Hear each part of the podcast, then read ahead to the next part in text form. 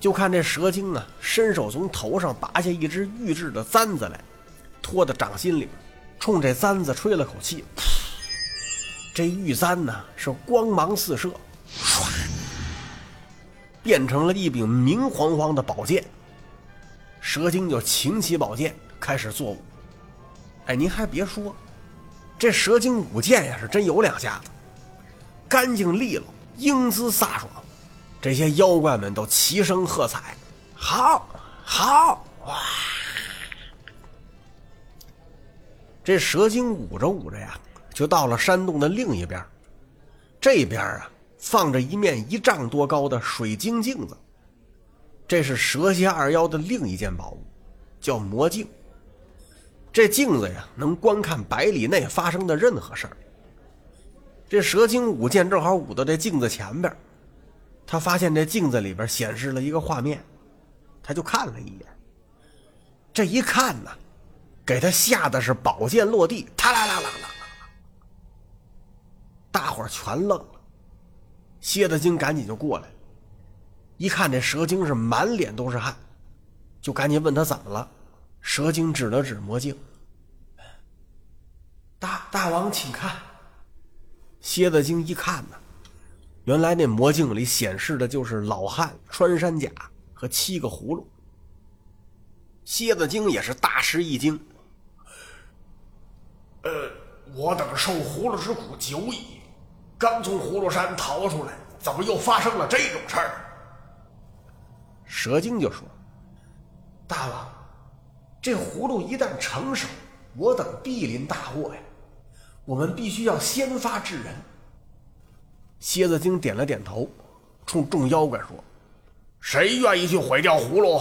把那老头和穿山甲给我抓来！”话音未落，就听底下有个声音跟大雷似的喊了一嗓子：“我去！”蝎子精一看呢，是那新来的先锋野猪精。他刚要点头，让蛇精给拦住了：“大王不可，他刚刚投奔来此，我们对他并不了解。”派他去恐有不妥，不如叫蜈蚣元帅去吧。这野猪精一听蛇精不相信他呀，有点急了。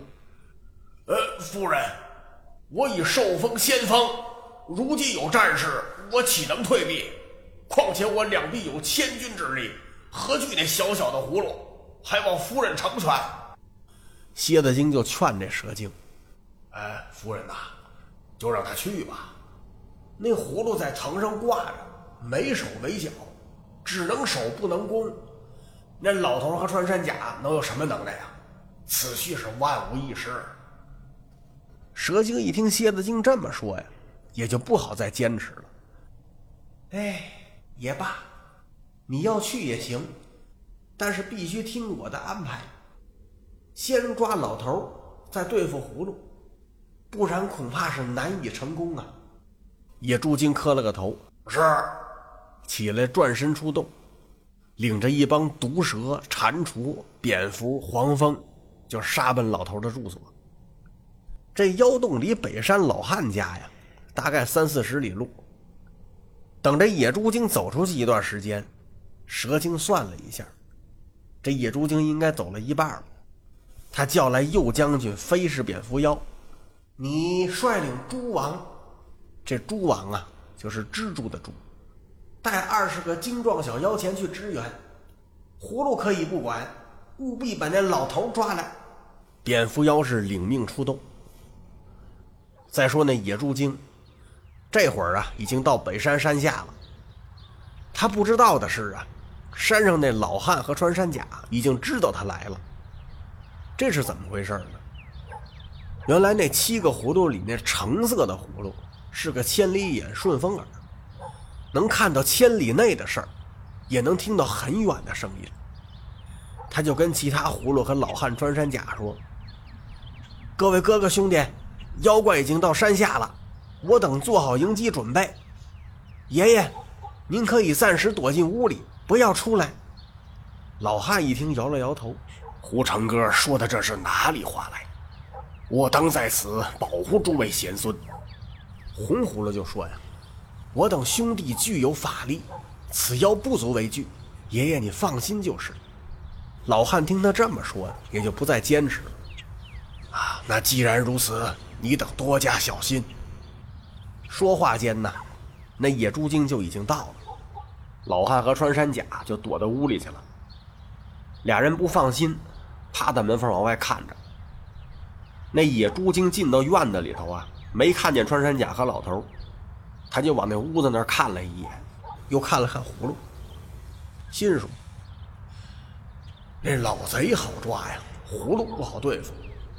我要是能把这葫芦给抓回去，也就能打消夫人的疑心了。”想到这儿啊，他把那七个黄蜂精给叫过来，去，给我把葫芦射下来。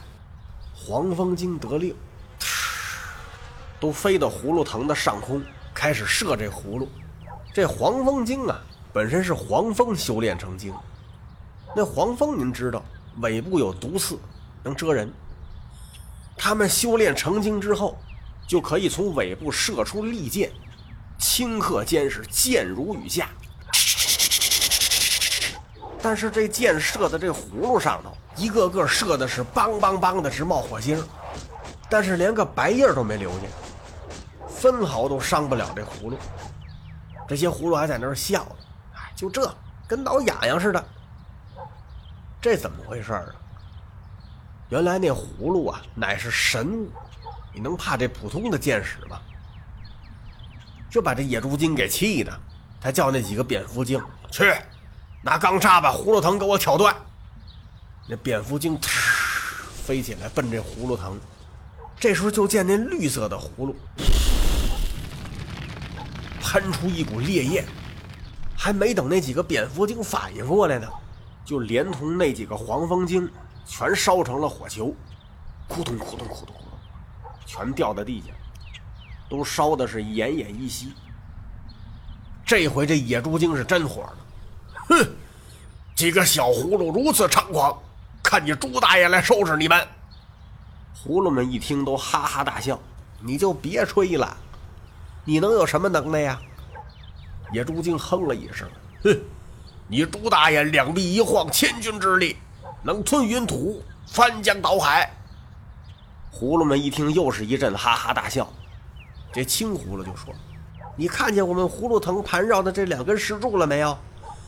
你要是能把它撞碎了，我们就服你。”野猪精打量了一下那两根石柱子，不屑一顾，哼，容易的很。等我把石柱撞碎，看你们何处安身！说着，他吸了口气，一头就奔那石柱子撞过去了。就听见“咚”一声巨响，那石柱啊纹丝没动。再看这野猪精给撞的是眼冒金星，腾腾腾往后倒退了好几步。他身后就是悬崖呀！他往后退了几步之后，一脚踩空了，咦！一个跟头就栽下悬崖。